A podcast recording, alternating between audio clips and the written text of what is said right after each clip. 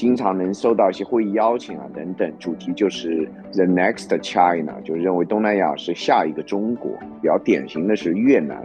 越南是承接了大量的精英的制造业的产能。新加坡现在来看呢，成了一个东南亚的一个核心的金融中心。哎，你说这个欧美国家的扶持主要指的是哪一块啊？比如说像越南和美国就有自由贸易协议，印尼包括还有菲律宾等结果，实际上是在对美国的出口吧，还在不断上升。东南亚公司来美上市，他们的优势在哪里呢？资本是需要寻找成长，东南亚就是有成长。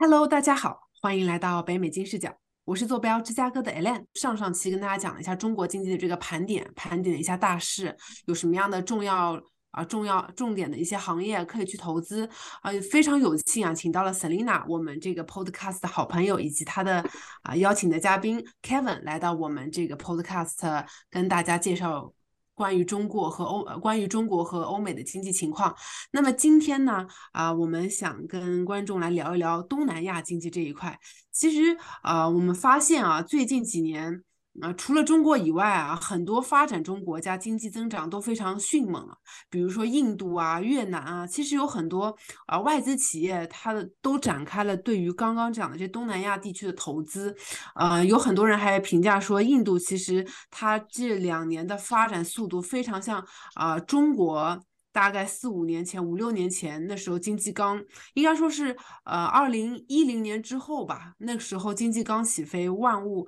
呃就什么都在发展呀，各种新兴行业呀，啊，非常的啊，就是投资非常的啊繁盛的一个景象啊，所以我们也想来看一看我们的邻近的这些啊国家，一些好朋友都这些邻近的国家都已经发展到什么地步了？Hello，Selina。呃，非常高兴我们又可以讨论了啊！那个，我们又回到这个节目，我请到了我的朋友 Kevin 陈，他是呃 Horizon Financial 的 Chief Economist，在这个行业也有很多的经验，嗯，呃然后他最近正好有一些东南亚方面的研究和投资，所以我觉得他是非常好的嘉宾来讨论这一块。好的，谢谢小琳娜。嗯哼，哎，你好，你好，好的。啊，大家好，那行，那我就呃先简单介绍一下，啊，为什么现在东南亚那么火？呃，可以说从去年下半年开始吧，呃，整个华尔街就是非常非常呃，怎么说呢？非常呃热情的在这拥抱着东南亚的概念，呃，经常能收到一些会议邀请啊等等，主题就是 The Next China，就认为东南亚是下一个中国。那呃，我觉得有很多呃原因呃，第一个呢，呃，整体来看，这个呃东南亚它毕竟还是呃是还是属于这个新兴市场国家嘛，呃，各方面还没有呃没有中国啊发展的那个水平那么高啊，很多地方呢可以说是属于还是属于这个有很大的潜力。那比如说呃呃，从那个像电子商务。啊，到金融科技、医疗、制造业等等，那都还可以说是还在起步还比较低。那这样的话，大家都觉得下一步有成长机会，啊，这是第一个。呃，第二个呢，和这个这个 COVID 以后的全球这个呃供应链重组也有关系。那各国，特别是呃美国、欧洲吧，再把很多这个供应链呢，啊，至少就转移到或者说是新建。在这东南亚国家啊，包括比较比较典型的是越南，越南是承接了大量的这个新的制造业的产能啊。当然，另外一个呢是像新加坡，现在来看呢，成了一个东南亚的一个核心的金融中心啊啊，或者说是叫东南亚的瑞士也好啊，或者是叫这东南亚的这个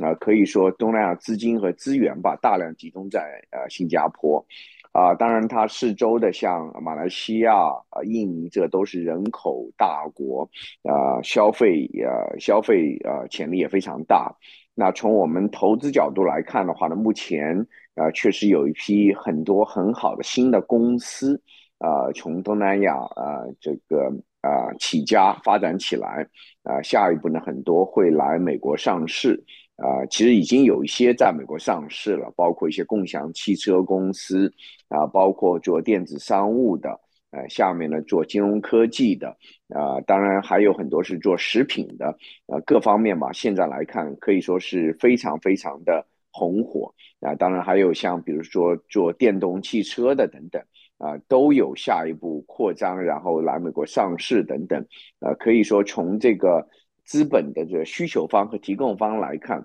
那目前东南亚都是一块热土，有大量的机会。嗯，哎，听着您讲这个很有意思啊，我们一块一块来聊。首先，您嗯讲到的就是提到了很多国家，比如说马来西亚，然后还有印度、印尼啊，就这三个国家是主要东南亚这个高速发展的国家吗？还有什么别的吗？还是说就这三个？呃呃，印度倒不算东南亚，印度只能算是南亚。我觉得东南亚，呃呃，对对对，东南亚国家这个 South East Asia 的 New China 的话，South East Asia 现在发展很快，几个国家情况各不一样。啊，我觉得越南是一一个呃一个核心，但越南呢主要是实际上是制造业，然后大量电子产品的移到越南去了，啊，包括有一些啊，包括苹果等等在越南大规模建厂，包括三星，啊，也包括一些像耐克鞋等等。那这是越南的情况。那这个马来西亚呢是另一个情况，马来西亚是它实际上是生产那个出产这个能源，啊，石油啊，天然气啊，然后农产品啊，这些呢都是啊，现在也有制造业啊，也在马来西亚，这样的话呢，啊，也是一个非常啊高速的一个呃增长点。啊，那其他呃东南亚国家，印尼其实也算是一个吧，呃，基本上就是受益于这一轮的呃两个原因嘛，受益于一个呢就是呃全球供应链转移到东南亚，呃另一个呢最近这几年这个全球啊能源价格大涨啊，食品价格大涨，啊东南亚这些国家它都是呃能源呃生产或者是食品生产。出口国啊，这个都是受益的。当然，其他还有一个，就新加坡呢。新加坡呢，涉及到一个啊，成为这个新的这个亚洲金融中心的这么概念啊。所以这几个，我觉得都是有各有千秋。但是的话呢，呃，确实是就是都有他们自己的长处吧，现在强项。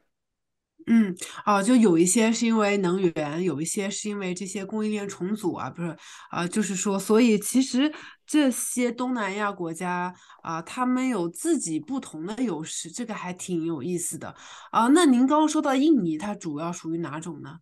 是啊，印。对，印尼其实相对来说还是东南亚发展相对呃比较慢的一个国家。啊，但是印尼的呃优势是它的这个呃资源很很很丰富。啊，一个呢它出产这个就是那个能源啊，包括大家知道石油、天然气这是一块。啊，另外的话呢，印尼它出产那个就是叫那个叫 box 啊，就是那个就是铝啊啊这种那个呃矿产资源啊特别多。啊，当然还有其他的生农产品也是的，嗯嗯，哎，那还我之前还去过印尼，我记得那边咖啡还是挺好的，带了很多来。那其实那我们除了这几个，印度怎么样？您了解吗？对，呃，印度是情况又不一样。那印度它毕竟它这个现在人口啊，似乎是成为全球第一了。啊，然后的话呢，印度目前又在搞大规模的基础设施建设，啊，再加上这印度呢也有存在这个，就像呃苹果等等一些制造业啊转移过去啊。另外的话，印度它本身其实有会非常强势的一个行业是那个医药行业，啊，就是印度可以说是全球呃可以说是最大的一个呃药厂啊。啊，包括大家知道，最近这个呃，国内疫情需要这很多药品都是从印度出口的，啊啊，印度出口到中国的，啊，印度这方面这几个都是他们非常强势的行业，所以的话，这个呢和东南亚国家还是不一样，印度它本身它有非常强大的一个消费和这生产能力。嗯，那你觉您觉得这些呃，刚刚您提到的这些由能源呀、供应链呃重组这两个原因导致的这些经济增长，在未来一段时间内可以持续吗？特别是对这个东南亚的这些国家以及印度来讲。啊，我觉得是呃，目前来看，这个呃资金啊或者资本在源源不断的流入啊这几个东南亚国家啊，包括南亚国家。那所以的话呢，一个呢资本在不断流入，另外一个呢技术呢也在不断的转移过去，啊，再加上这个呃就是发达国家的扶持吧，啊，我认为这东南亚国家这一波的增长应该还会有还会有很很啊很长时间。哎，你说这个欧美国家的扶持主要指的是哪一块啊？呃，扶植那很明显，比如说像越南和美国就有自由贸易协议，是吧？啊，包括很多这个目前就说，实际上啊，目前比如说以前从中国出口到美国到现在还有很多这个比较高的关税啊等等。那呃，像比如说从呃印尼呃印尼，包括还有菲律宾等这些国家，它和美国的贸易关系都不错。那所以呢，这些国家它都会实际上是在呃呃，就是说对对对美国的出口吧，还在不断上升。嗯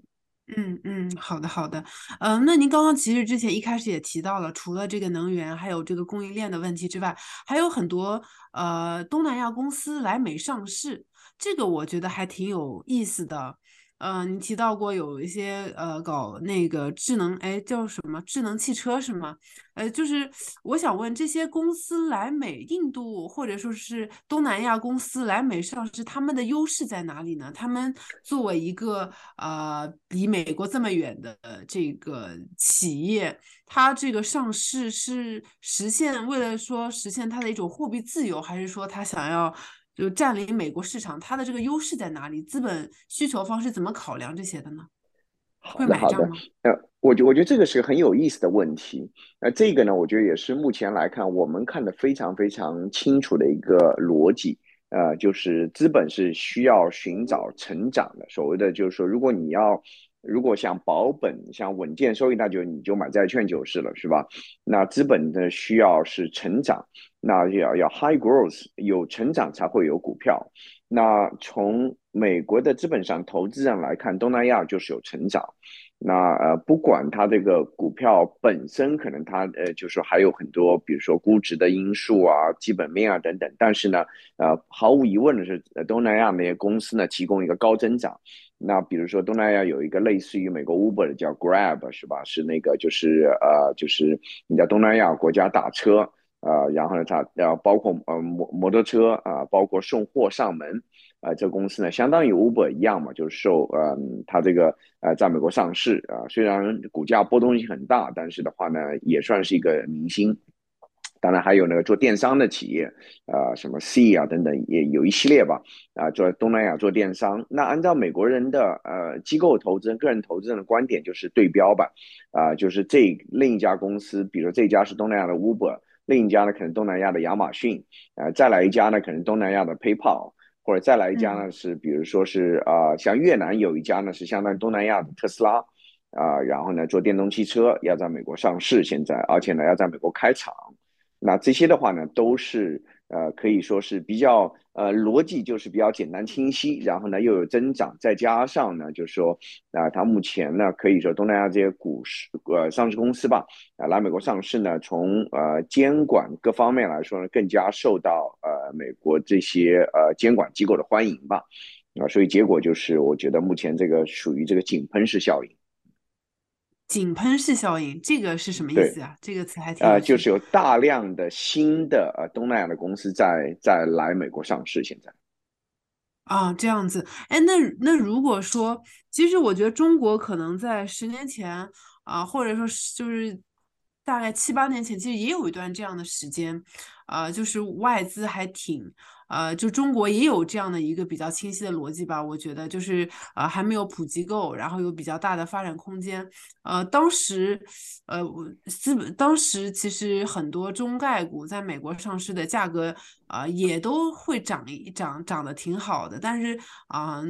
近几年其实波动会比较大的，印度也会有这样的情况吗？是的，是的，我觉得我我觉得对对对，我觉得您说的没错，呃，完全就是当年中概股来美上市热潮的这个呃翻版吧。啊，就是啊，有大量的企业的公司，呃，新公司，然后成长性不错，但是公司治理结构各方面呢，也是不是非常的完美，啊，但是话呢呢，啊，就是从机构的投资人来看的话呢，呃，东南亚公司提供了一个，就是说 Next China，就是类似于中国当年的这种高成长，啊，有一些问题，但是呢，可以通过成长来解决这些问题，啊，所以呢，包括东南亚的公司，包括印度也有这样类似的。呃，情况吧，有些印度公司慢慢也都来在来美国上市。嗯，哎，这块还是很有趣的。哎，Selina，其实我觉得啊，也对这块非常关注啊。您呃，Selina，你对这一块有什么问题或者有什么想法想分享的吗？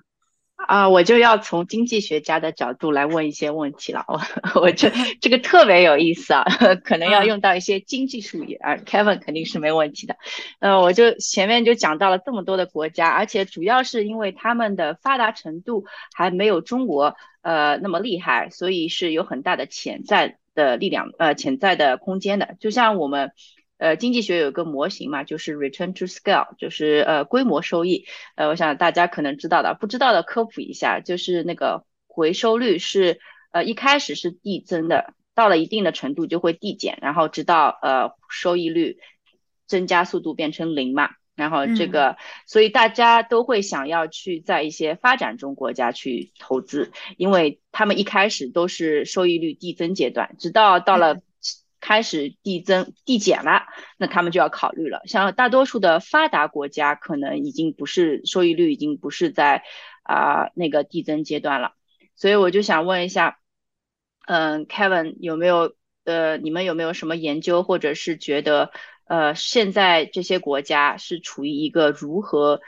递增的速度多快？还有呃，什么时候他们会趋于平缓？大概多少年？对啊，好的好的，我我觉得就是这很明显嘛，就是呃，第一个呢，就是说它起点比较低，是吧？就是说这个基建起起点比较低的话，增长率可以非常高。像比如说去年是吧，越南经济增长率就两位数增长率，那这个就是中国可能九十年代左右的增增长率，在中国二十多年前的时这个增长率的水平。啊，另外一个呢，人口呃，东南亚国家其实人口都非常年轻。呃，劳动力呃成本很低，呃，大概只有中国的三分之一的样子。现在来看到三分之一都不到，呃，劳动成本很低，呃，人口年轻，呃，再加上它起点比较低，所以呢，现在它的那个成长率，呃，肯定是非常高的。那对于很多企业来说，只要你现在能够把这个。呃，可以说把这个框架搭好的话，呃，下一步呃成长是毫无问题的。那这个呢，这也是为什么现在机构投资人特别喜欢吧？嗯，我觉得这个是他们的核心。嗯嗯。呃，那我还想问一下，就是呃，那你想，就是我们中国，你刚才说的八十年代、九十年代时候增长率是特别快的，然后中国也是呃亚洲国家，嗯，那么中国也是这样发展过来的嘛？那可不可以？这些投资者，尤其是外资，他们在中国有投资过，现在又要在其他的这些东南亚国家投资，他们可以直接沿用呃在中国的这种发展模式吗？就这种模型直接沿用在各个东南亚国家，还是说每个国家要有不同的模型？呃，有的，有的，这很多是沿用一个沿用中国的模型。然后另外很有一很有意思的一点，我觉得可以要需要指出的是。目前这一波这个东南亚的创业热潮啊，啊，包括新的企业上市啊等等，很多其实背后是已经是从中国移民到这些国家的企业家呃在创立的，呃，可以说他们很多是最早在中国做过这些企业，做过类似的这个成功的经验，啊，现在把他们移植到东南亚去了。啊，这个非常明显，在越南、在新加坡、在马来西亚等等，我们看到很多呃不错的公司，它其实是那个呃可以说移民海外的中国人创建的啊，所以这个呢也可以说是把当年的比如说在深圳创业的很多模式啊，呃直接就搬过去了。嗯，哎，您刚刚提到什么呃中国模型，还有深圳模式，这些是什么呀？能跟我们讲简单说一说吗？嗯。啊，这个我想基本上就是一个就是呃民营经济吧，就是一个创业，然后呢呃外贸对接是吧？呃建一些厂，直接和这个比如说欧美的这个买方对接，啊，然后呢利用这个劳动力成本比较低等等啊资源啊就土地啊各方面比较便宜，直接就是呃建立着制造业啊服务业，呃直接就把这个当年这个就是中国南方啊。啊，搞经济腾飞的那个套路吧，啊，直接搬到东南亚去了。嗯，好的，好的。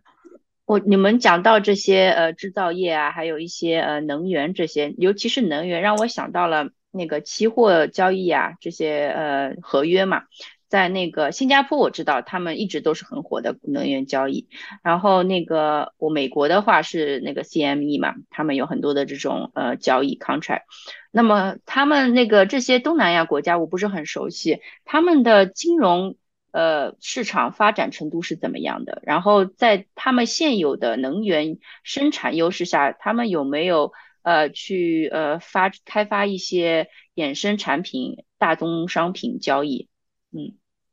好的，呃，东南亚国家整体我的感觉，呃，金融市场还不是非常的发达啊，甚至远远不如中国的金融市场发达。啊，所以的话呢，呃，不管是从那个，呃，没错，新加坡它是一个能源交易中心，但是其他这些国家它的不管是股市啊、债券市场、商品期货等等都是非常非常有限的。啊，但是反过来说，由于啊，这些国家它的本国的目前这个呃市场还比较，就是说市场流动性非常有限，啊，导致了这些国家最好的企业可能就会跑到美国来上市。那从某种程度上，这个和中国的九十年代是一模一样的啊。当时可能中国呃，包括两千年以后吧，当时可能中国最好的一批民营企业都跑到美国去上市了，是吧？阿里巴巴就是比较典型的啊啊，创业成功，但是呢需要流动性的时候。啊，就跑到纽约来了。那这个呢，我觉得很明显看到东南亚现在就是这个情况啊。甚至于，其实新加坡虽然它的这个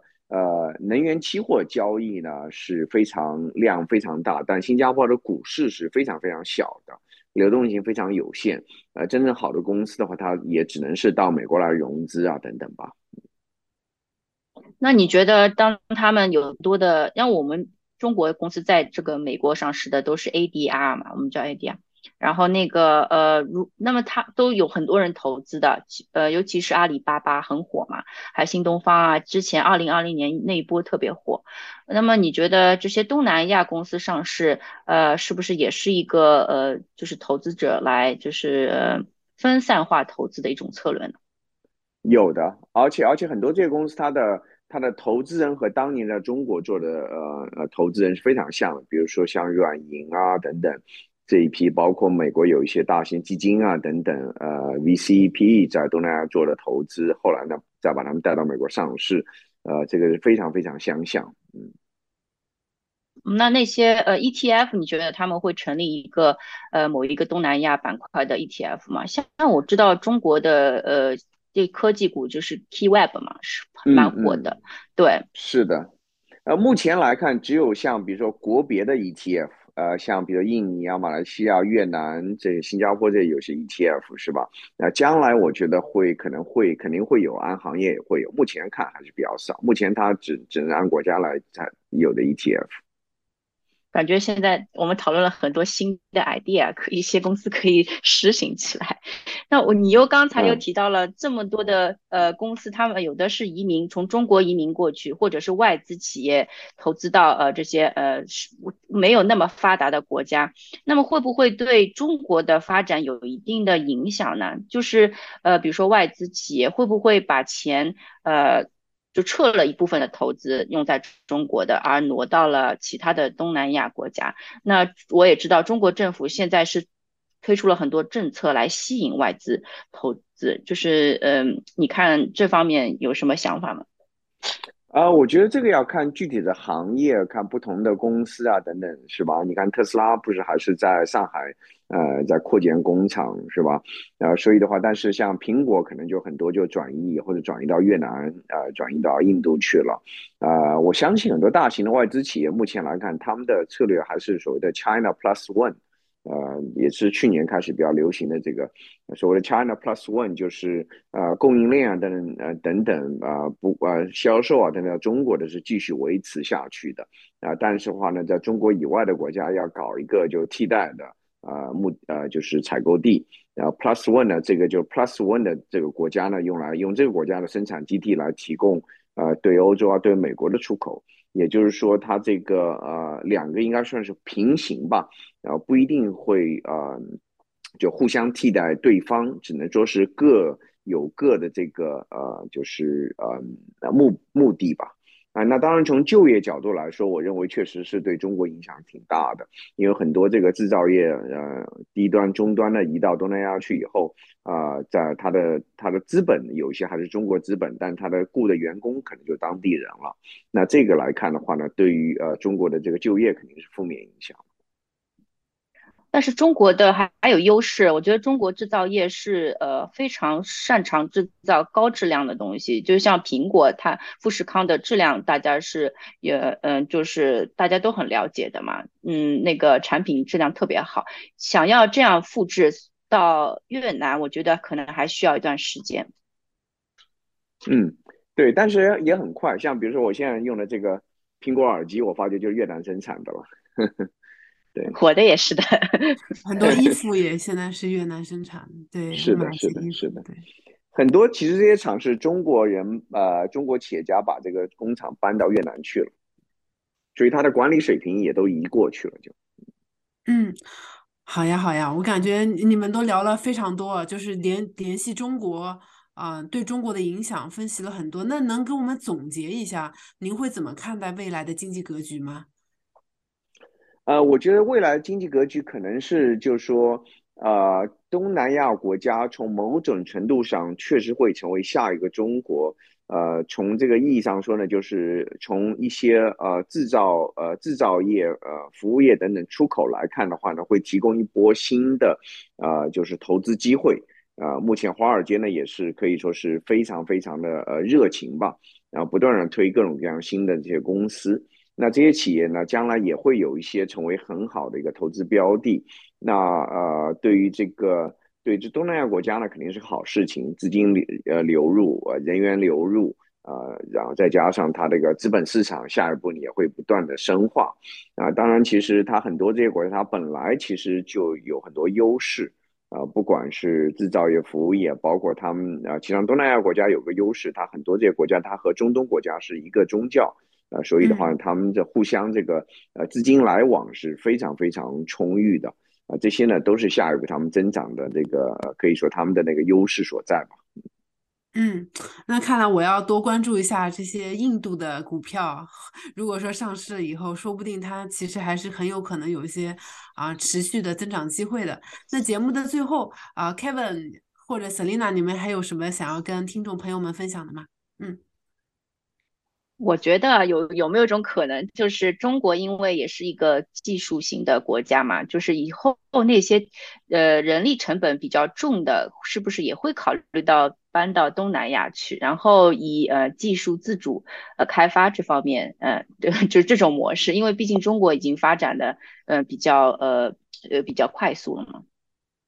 是的，是的，没错。呃，我觉得这个今今后可能越来越多的还是一个分工，呃，各种分工，各种合作，是吧？各个国家都有各个国家优势。实际上，我觉得除了中国、印度这两个本身就是就超级大经济体，它自己有自己的一套，呃，基本上什么都都能做以外，呃，其他这些东南亚国家的话，每个国家它有自己的这个，呃，可以说这个就是竞争优势，但是它不可能什么都做，所以最终呢，可能还是一个。呃，就是一个互相合作或者说是互相分工的这么一个产业链吧，我相信。